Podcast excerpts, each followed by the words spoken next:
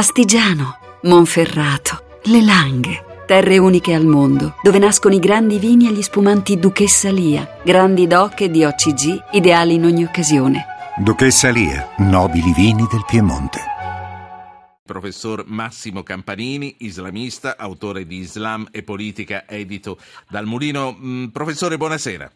Buonasera a voi. Massimo Campanini insegna islamistica e storia dei paesi islamici all'Università di Trento, ha scritto negli ultimi anni Le rivolte arabe e l'Islam, la storia del Medio Oriente contemporaneo, oltre la democrazia e adesso esce per il mulino con Islam e politica. Abbiamo sentito eh, la notizia che riguarda Teheran e mm, il modo in cui è stato accolto come un eroe il ministro degli esteri. Professore, comincio da qui e poi parliamo di Islam. Israele ha ragione a preoccuparsi per l'accordo con Teheran, secondo lei?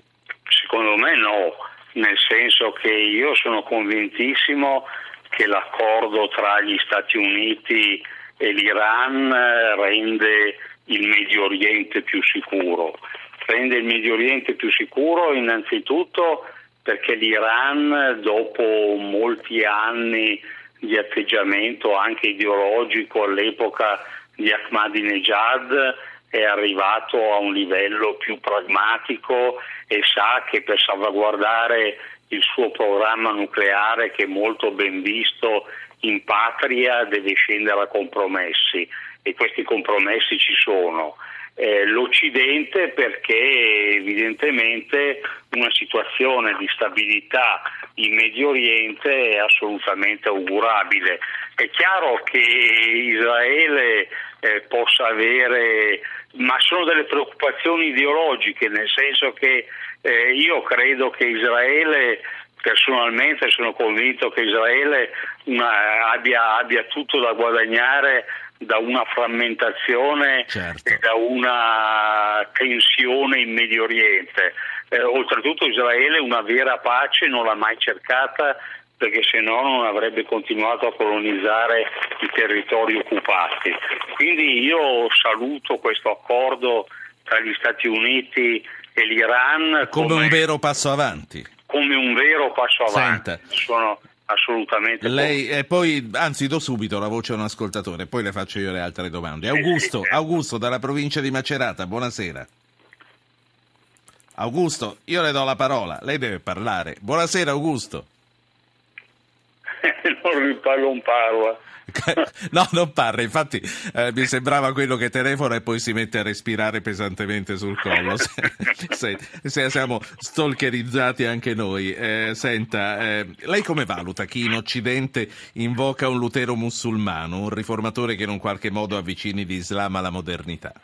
Ma eh, guardi, io sono convinto che effettivamente un lutero musulmano ci voglia ci sono stati molti personaggi che si sono presentati o sono stati presentati come luteri musulmani, eh, per esempio Abdelkarim Sorouce, che tra l'altro è un pensatore iraniano che è andato in rotta di collisione col regime degli Ayatollah.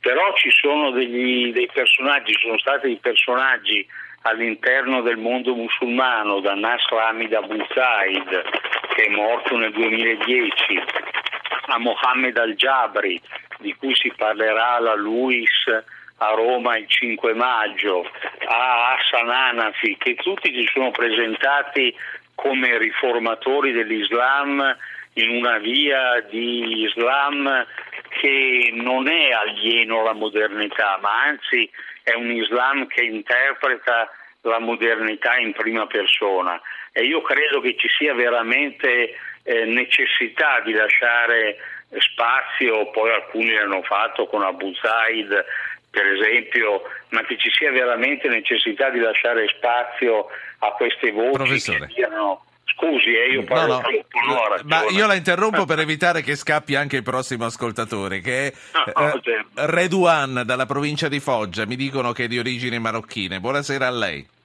Eh, buonasera. Prego. Senta, io eh, vengo dal Marocco de, di origine islamica, però sono ateo. E volevo solo fare un, um, diciamo un'affermazione di un, uh, quello che penso io, è che uh, prima di tutto la parola Islam viene spesso usata come aggettivo per eh, eh, terrorismo e secondo me questa è una cosa che spesso i giornalisti eh, come terrorismo islamico, eh, non so se mi spiego. Sì, sì, certo, Poi- diciamo, perché non lo è? Ma secondo me eh, la parola Islam con il terrorismo spesso è sbagliata, anche se, ripeto, vengo da origine islamica, però non sono credente. Sì, ho capito. E, e un'altra cosa che volevo dire, secondo me eh, un, po' i paesi arabi hanno sbagliato una cosa, che l'ISIS l'hanno un po' sottovalutata per quasi un paio di anni, circa più di un anno. Che Poi ce ne siamo accorti improvvisamente. eh, e poi questo secondo me gli- i paesi arabi in particolare hanno sbagliato, hanno lasciato perdere fino a che è successo Sì. quello che è successo. Adesso si sono svegliati un po' tutto, tutti. E questo secondo me Grazie. è un rammarico. Perciò volevo Sì. sapere un po' il, il- il vostro ospite che Sì, cosa sì. ne pensa. Grazie. Professor Campanini, esiste il terrorismo islamico? Ma il terrorismo islamico esiste sicuramente. Il problema è che l'ascoltatore ha ragione nel dire che l'identificazione automatica dell'Islam col terrorismo è profondamente sbagliata perché non solo l'Islam ha una tradizione civile di tolleranza, ma l'islamismo armato è nato negli anni 70, cioè l'islamismo armato è un fenomeno recente e contemporaneo che ha una quarantina d'anni. Precedentemente non- il terrorismo islamico non esisteva, quindi eh, l'identificazione di Islam e terrorismo è surrettizia e oltretutto cancella la Certo. tradizione di Ehm, l'ha, detto, di l'ha detto molto chiaramente, ha detto quello che a me è piaciuto sentire dire, che non c'entra niente, non ha nessun valore. Allora, Paolo da Bologna, buonasera. Eh, buonasera, Prego. io con l'occasione volevo sottolineare, lei so- lo saprà fare anche meglio, il ruolo svolto dalla Mogherini tutta quanta la trattativa che si è svolta recentemente. Importante perché è un ruolo politico, non meramente tecnico, e credo che sia giusto sottolinearlo in Europa. Ha fatto bene, sono, sono d'accordo e finalmente l'Italia ha avuto il suo ruolo attraverso il suo ex ministro degli esteri.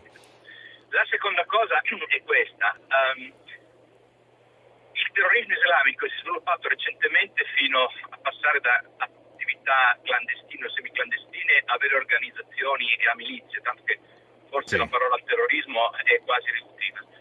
E questo nonostante magari in Europa negli ultimi decenni una progressiva integrazione Sì, dei popoli che vengono da quelle Da una parte Poi si integrano, dall'altra parte. essere- Quindi ecco, lei vuole poi sottolineare questa polarizzazione. eh, Grazie quali Paolo. possono essere i fattori di fondo che hanno generato questa Sì. Perché, perché eh, professor Campanini? Paolo, grazie. Andiamo verso la conclusione di questa conversazione con l'islamista, con il professor Massimo Campanini. Perché, professore? Ma guardi, il, il terrorismo è stata una radicalizzazione di un movimento di riforma che è cominciato alla fine dell'Ottocento. Questa radicalizzazione ha avuto motivazioni diverse di carattere sociale, di carattere economico, di carattere politico che si legano anche agli errori della politica occidentale in Medio Oriente. Il problema è quello di valutare l'Islam come una civiltà ormai millenaria che ha dato dei contributi alla storia umana straordinari e quindi di valutare anche quegli aspetti dell'Islam che vanno nella direzione di una rilettura della modernità. Professore, le chiedo l'ultima cosa. La, la Sì. Tunisia, la Tunisia è considerata il modello positivo della primavera araba. Lei se l'aspettava una risposta così ferma da parte della popolazione contro l'attentato al Bardo? Io sì, perché le devo dire la verità, lei ha detto la verità giustamente, cioè la Tunisia ha seguito un percorso, una transizione democratica che gli altri paesi arabi coinvolti dalle primavere cosiddette non hanno seguito. Quindi c'è una vera volontà di crescita in Tunisia e questa è una speranza che i terroristi hanno voluto troncare. Quindi viva la Tunisia direi. E, e viva il professor Massimo Campanini. Grazie per essere intervenuto. Massimo Campanini, autore di Islam e politica, edito dal Mulino.